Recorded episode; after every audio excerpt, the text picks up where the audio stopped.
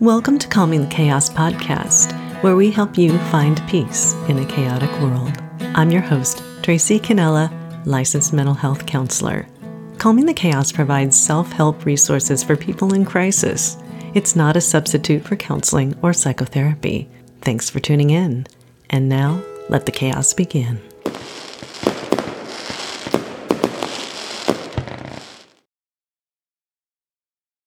And yes, the chaos has begun. Isn't this fun?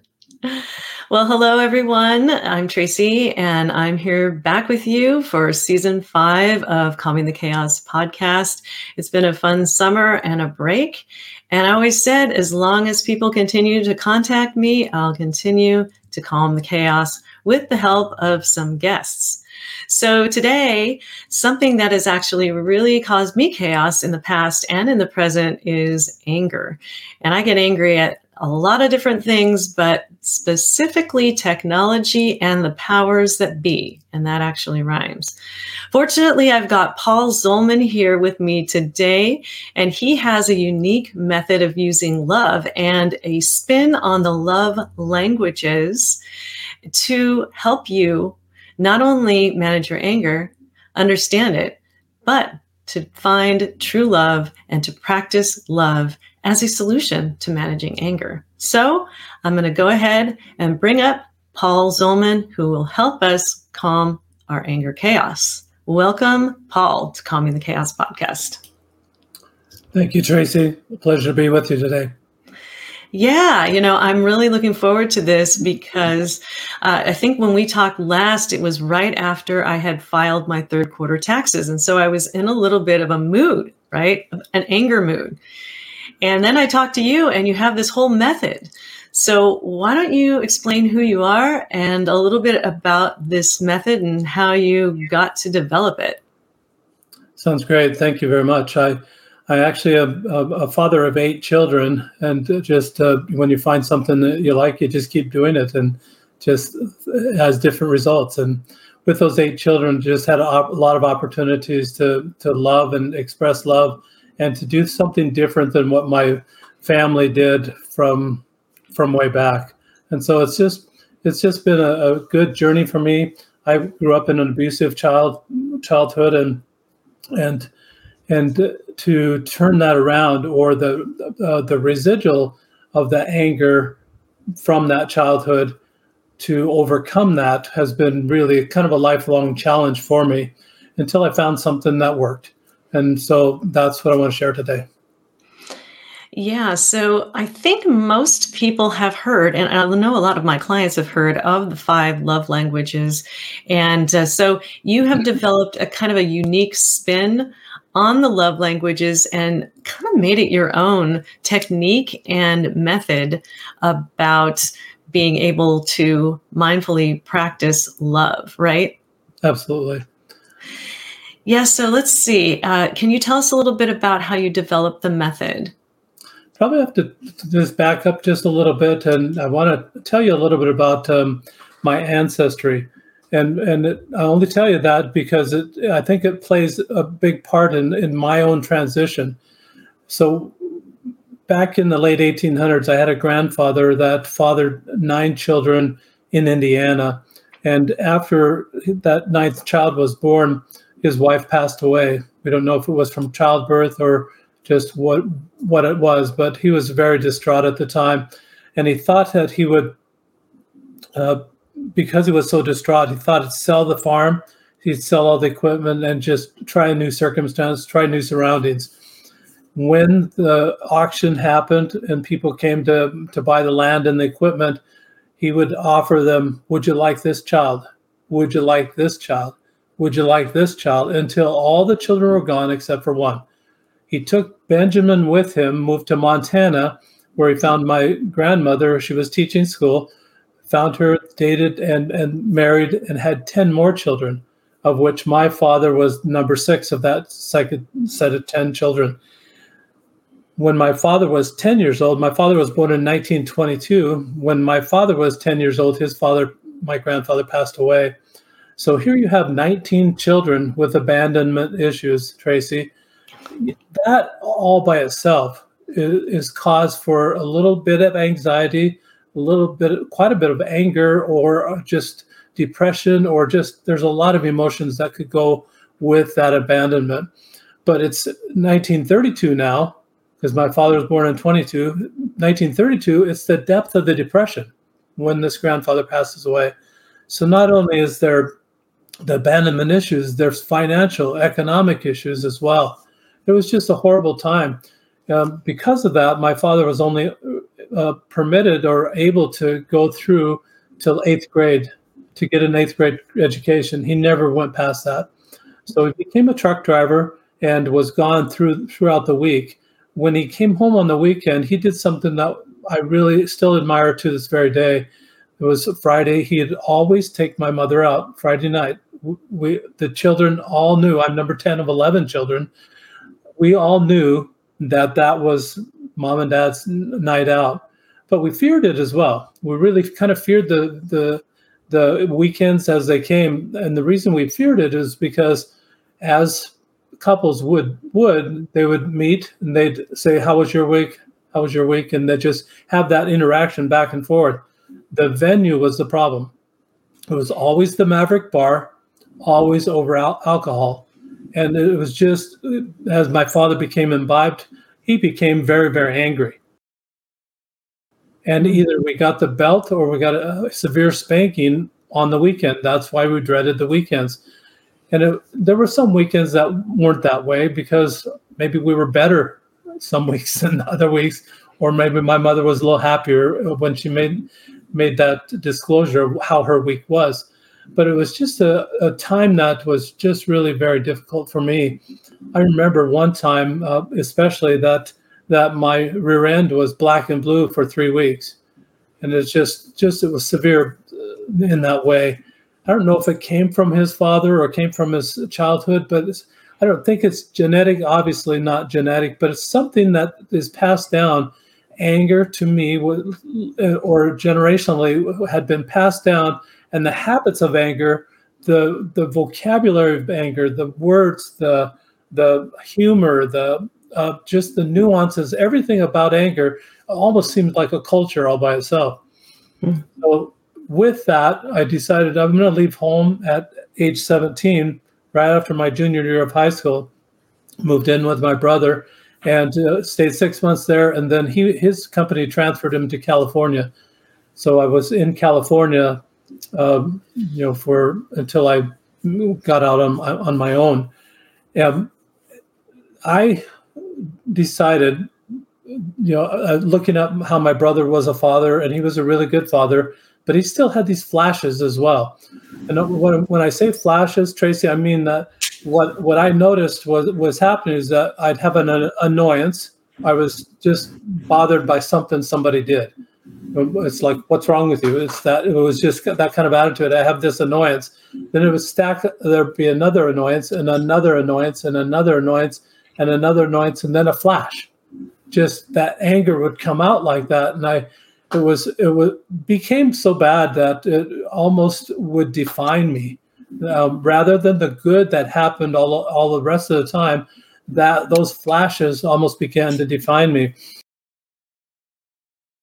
I began blaming my father and and his example and those things that i learned in that childhood on my father and i blamed him up until about age 35 mm-hmm. one thing i found out about blame tracy is that if you've got somebody to blame, you absolutely don't have to change. It's their fault. Right.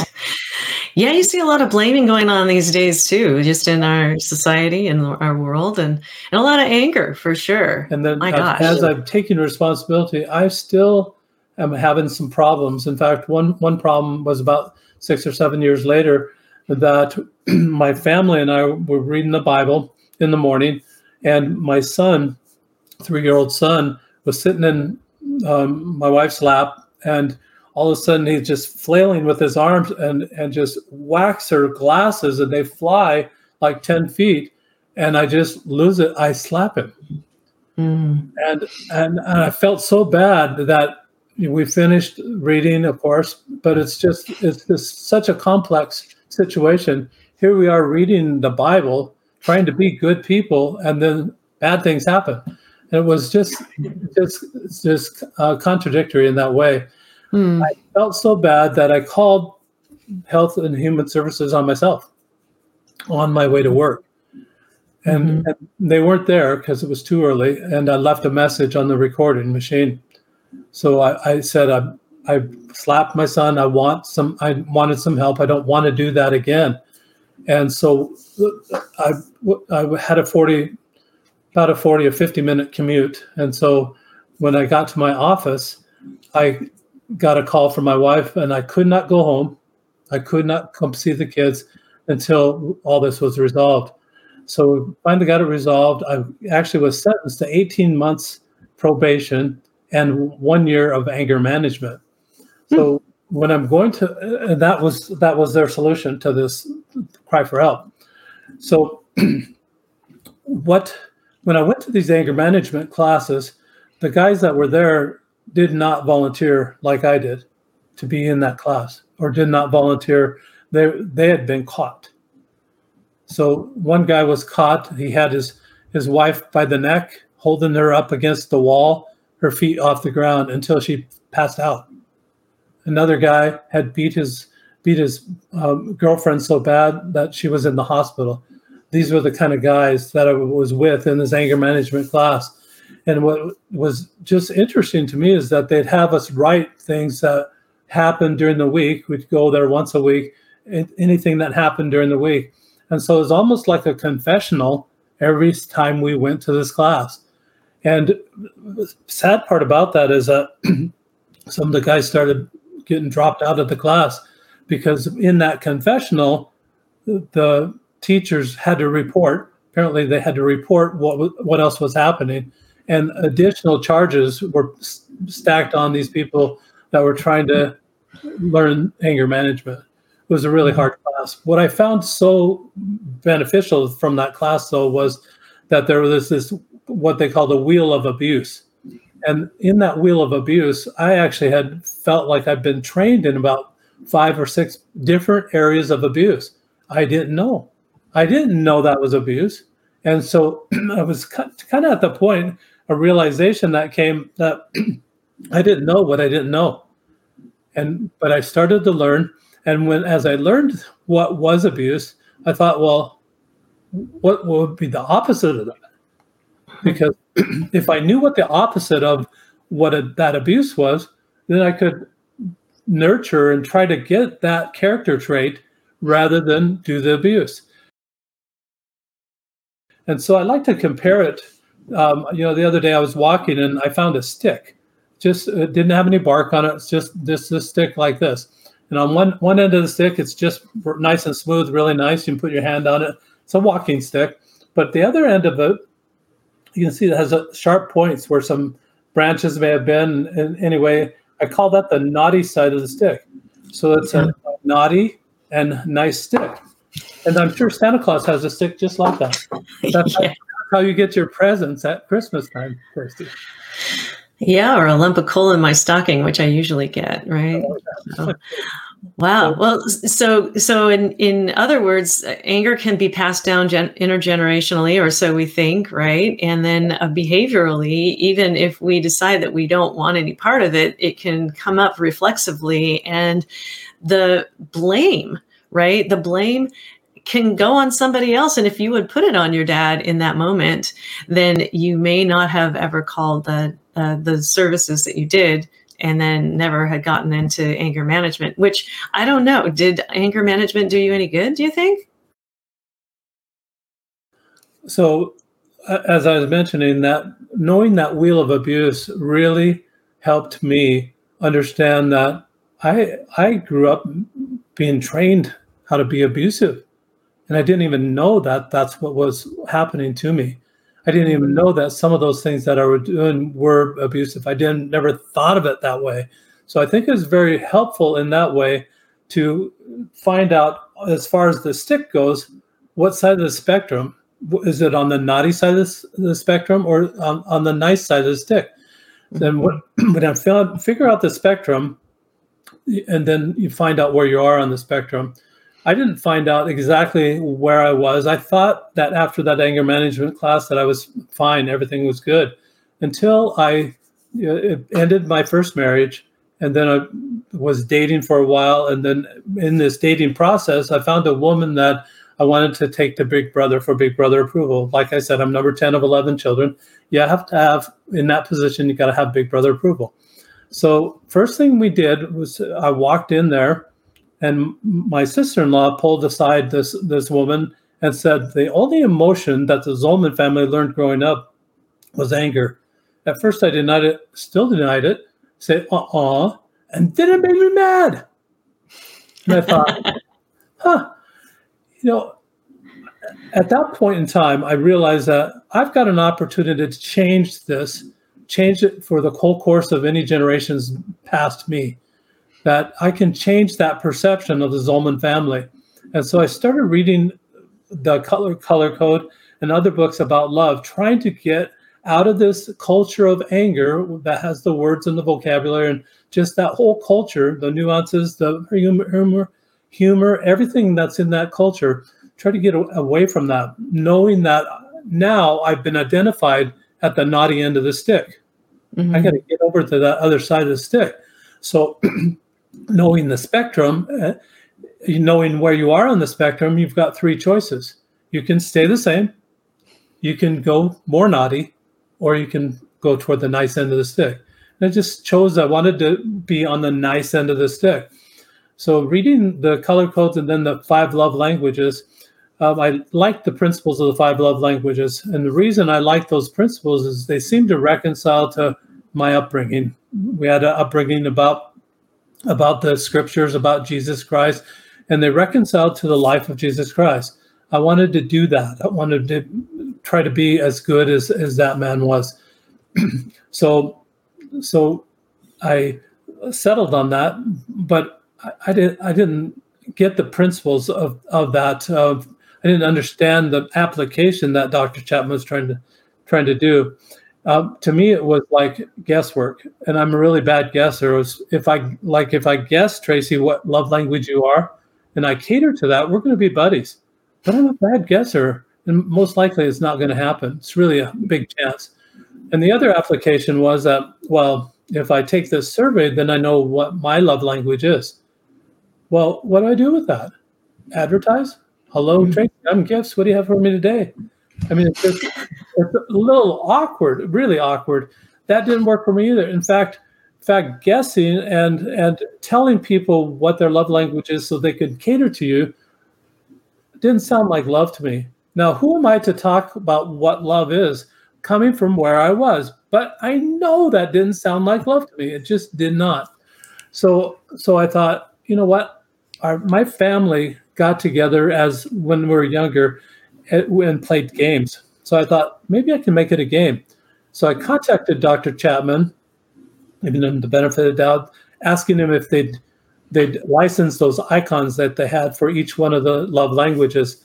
And they're from 1992, rather dated. So they said no, they weren't doing that at the time. So I talked to a copyright intellectual property uh, attorney here in town he said that theory is not copyrightable, application is. So I made my own icons and then I made it into a game. And mm. it's on each on this in the game, it's just a dice. You just roll the die every day. That's the love language you practice all day that day. Right. Yeah. So the people who are familiar with the five love languages will typically say, my love language is physical touch, or my love language is acts of service, and my partner's love language is this. And so we're spending our lives trying to do that love language that the other partner needs. Right. And, and so we have been sort of raised with that. And your theory is we can be all of those plus a surprise, right? Exactly and it and it's not uh, no longer Tracy is it a part time job because you're not with your significant other all day long. So that to me that's just part time. What if you were if you practice it like Dr. Chapman said, and then you go to work and you don't have to practice it at work because you're not with your significant others, and then you forget when you come home, and then just so confusing. This makes it more consistent. so it's to everyone And, and I want to just insert here that I created this when I was single. I really didn't have a significant other. And so I needed to do it to everyone, everyone that I met, everyone, everyone possible, or every opportunity I saw to love in that genre for the day. And what it did for me, it gave me gave me uh, familiarity with all five love languages. Even after reading the the five love language book four or five times, I couldn't t- tell you. If you offered a million dollars, I still couldn't tell you what the five love languages were because it didn't come inside me. It, I just because of where I came from, it did not resonate inside me. So by giving it away, by finding some activities that that uh, would be appropriate with that genre, giving it away all day for a 30 day period, I found that I knew all five love languages to give it away. The best part about that is it increased my peripheral vision so that I could see it when it comes my way. So no longer, Tracy, is there that little whiny voice that said, Well, I told you what my love language is. How come you're not doing it? And it's just, you don't have to go to that pity party anymore. You just don't have to go there. It's you're the only thing you have control over is giving it away and reacting when it comes to your way. Yeah, that voice, it sounded quite like a banshee, I must say, Paul. Well done. Yeah. So the concept is you get the die and you uh, roll it every day. And so you have uh, on your website some uh, products that you are uh, putting out there to help people and it comes with the die you can get the die by itself. You can get the die in a book and or the die in the journal. I actually ended up getting all three so it's super cool that we're here today because i can share with you some of my experiences and answer any questions that you might have. Because here i am thinking i'm mad at the irs and uh, I'm justified and they are to blame, right? All these things you were saying. And it's mm-hmm. probably passed on because my dad used to have this book called uh, How to Outsmart the IRS, and it was a coffee table book right there. And so it's probably passed down from generations, I would think, right? And uh, so then I think, all right, so let's just give this a try for 30 days. And let me go ahead and show the audience here something I'm going to do. Yeah, so you see this dice tray here right? Okay, so this is what I'm going to do to demonstrate some of Paul's products. This product is the die, the die that he was talking about, and it comes in this really super cool uh, dome sort of thing. And it's not like you push it and it spins, so you have to take it out. But we've made sure to preserve the hearts because we thought that was pretty neat. So what you do is every day you take the die, which you know we have the love language of words, gifts. This is touch, service. Put gifts? Yeah. And then the time. Here's time. Of course, we have surprise, which is some place where it is a surprise. Oh, there it is. There's surprise surprises there. So what you do is you just roll it. Oh, it's a surprise. I kind of like surprise because that gives you the opportunity to keep in mind all of the love languages you have. It's kind of like a catch-all. You can do whatever with that. Uh, and so let me just show you. Hi, here I am. Um, this is the book that I used to use. Don't get mad, get even.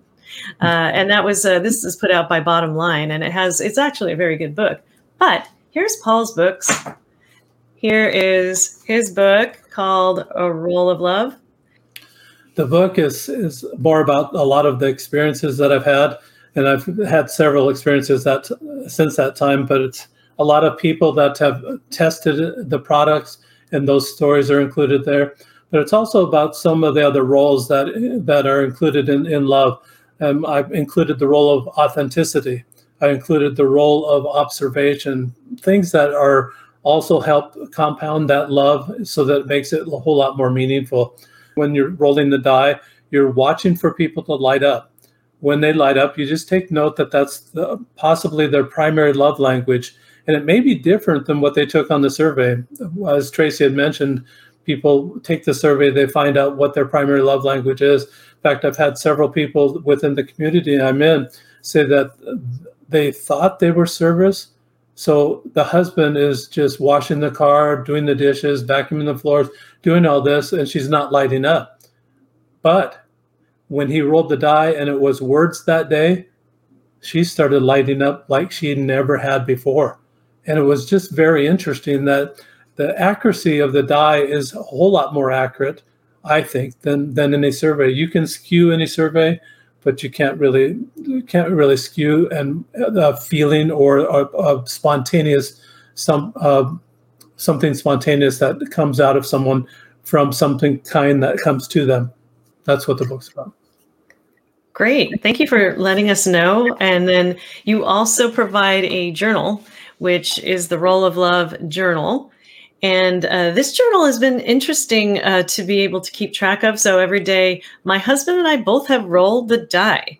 And so he takes one page and I take another. Let's get to a blank page here.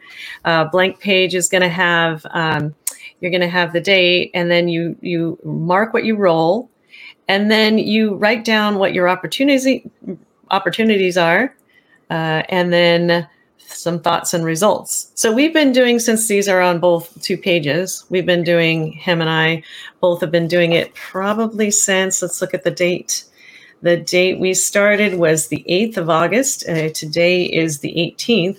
We had a little bit of a chaotic uh, morning today, so we didn't uh, roll, but we might roll later. But we basically, what we do is keep in mind what our love language is for the day, and we just do it. And it's uh, really super neat to be able to have that intention to practice whatever love language comes up for us on the die and roll it.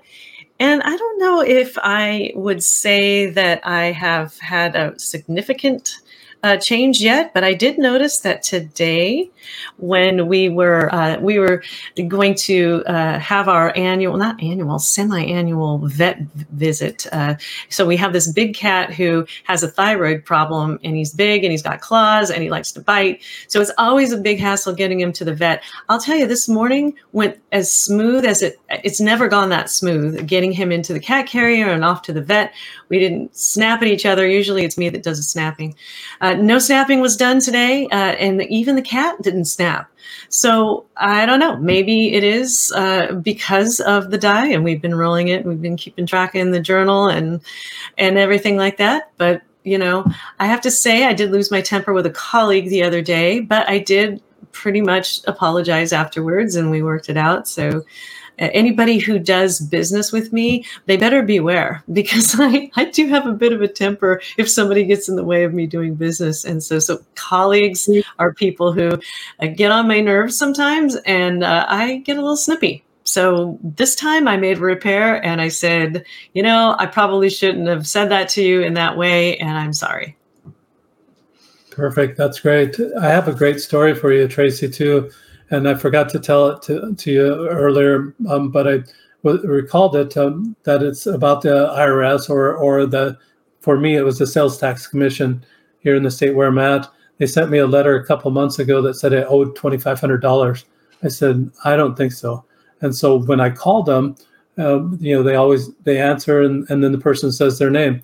So she says says their name says and it says could you spell that for me? She said K A T Y A. And it, to me, that sounded like Katya.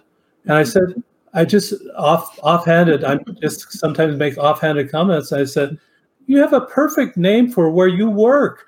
Who who else would thought that thought that that would be a perfect place to work?" She no one had ever said that to her or dared say it to her, and she just laughed hysterically and immediately just went to work to to zero out that twenty five hundred dollars. It was for a corporation that was closed so they have a, a, policy that even if they're a closed corporation, if you don't report, they automatically throw that fine out there. So she zeroed it out, zeroed out the corporation. Perfect. And it's just one of those things that uh, just a little humor, just a little kindness gets you a whole lot farther than what anger will. Anger will st- put, you know, people will, the horns will come out on the head and just those type of things just it, it, works better. A little bit of kindness is like the sugar. It just mm. makes the medicine go down a little bit better. That is so funny because uh, when you said Katya, I was thinking the same thing. And I also thought about uh, Rich and Rob, who work in the bank. And uh, I always thought those were perfect names for people who are bankers or worked in a bank, Rich and Rob. And uh, so uh, let's take a quick trip over to your website, real quick here. And this is a really super cool uh, website here.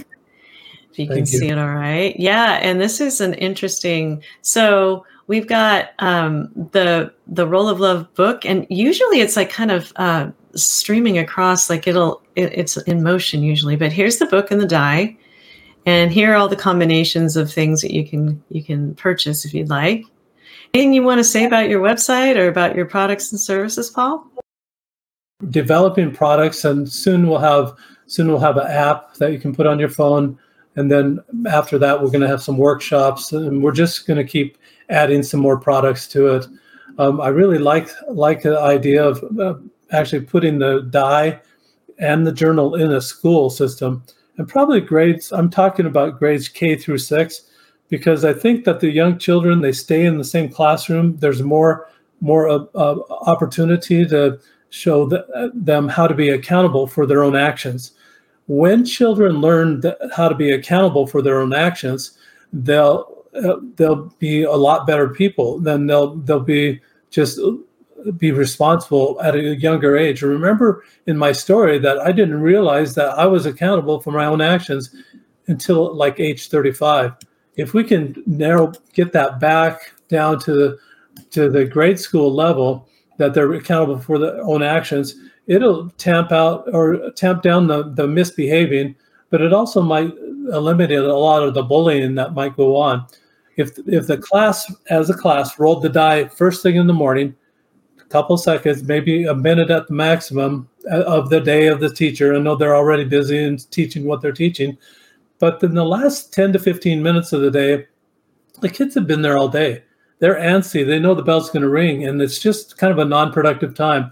That's the time you pull out the journal page and have each each child write on write on that journal page what the class they rolled as a class that day, what opportunities they saw to love in that way that day, then what what did they do about those opportunities? Just think of it this way, Tracy. If you had a journal, a love journal from your first grade class or your second grade class, your third grade class, that is something that you would treasure right now at this time. And if you have children, you probably share that with your children to say, this is how this is opportunities I saw to love as a first grader Mm. This is, and this is what I did about that. Yeah, and I would like to know uh, who would have wrote, written in his love journal or her love journal who uh, smashed into my Woody Woodpecker lunchbox and uh, broke my thermos when I was in second grade. I would like to be able to read through their journal and see what their process is. So, yes, very good reasons for having the die and journal pages in the school systems uh, for sure. So please give uh, Paul's website a look and uh, check out his products and services and uh, really uh, a lot of really cool things. It's more like setting an intention for the day mm-hmm. and then you can practice it. Like I noticed I was practicing it on my cats, spending quality time with my cats. And I kind of roll my eyes because it's like, I don't have time to spend quality time, but it does make you look for those opportunities to do those things. It does make you feel a bit better when you have better words come out of your mouth, uh, more quality time spent, and gifts. I don't think I've gotten that one yet, but I've gotten physical touch. It was a day when I was going to be spending a whole day plus uh, extra time with clients. And I said, Oh, this is going to be easy. I'm not, I don't get to touch my clients. so it was pretty easy. But when I came home, I petted my cats and I hugged my husband and all this, that other stuff that you're supposed to do. And, and it was fun. I really enjoyed it. Oh, good, good. I'm so so glad to hear that it's working working well for you, Tracy. Yeah, yeah. And so thanks for introducing me to that. Do you have any closing thoughts or comments that you want to make? It's been great having you on the show. Thank you very much. Just one closing comment that um, you know I like to compare life to kind of a magnifying glass. When you have a magnifying glass, you're enlarging things. If we use a magnifying glass to to enlarge the faults of others or the weaknesses of others, that's a boomerang. That's coming right back at you. And you want people to look at your own faults? Most people don't. So the better idea is to focus on what's right about people. It's maybe something that they've never even recognized themselves. And it just really makes their day.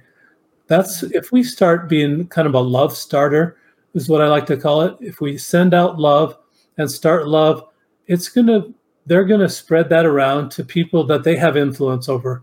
And then those people are going to spread it to the people that have influence over. It has a calming effect.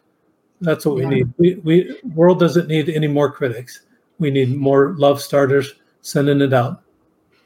Yeah, and this isn't to be cheesy or anything because I use the, the word love quite a, quite easily, and I know some people reserve it for special occasions. But love is a universal thing that happens uh, throughout communities, and uh, just the, that unconditional positive regard that we have for other humankind mm-hmm. comes up. And so, some people will kind of roll their eyes at me when I say, you know, use the concept of love or "I love you," and I throw it around pretty loosely.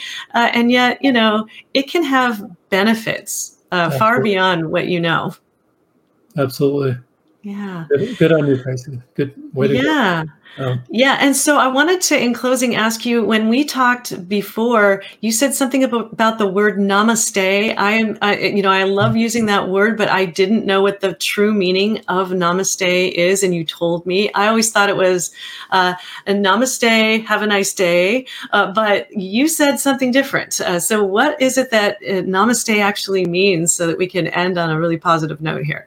So, I've found out that the meaning of namaste from the Tibetan monks was the God in me sees the God in you, or said another way, the divine in me sees the divine in you. And I just think that that's exactly what we're trying to do. We're trying to look for those positive things in, in people and, and focus on that. Great. Yes. Well, uh, namaste, Paul. Thank you for being on Calming the Chaos today. Thank you, Tracy. Thanks for listening to Calming the Chaos podcast. If you found this podcast interesting or helpful, please like, subscribe, and share it with your friends. You can also go to www.calmingthechaospodcast.com to listen to all Calming the Chaos podcast episodes. I look forward to sharing my next podcast episode with you. In the meantime, take care at the moon or something like that.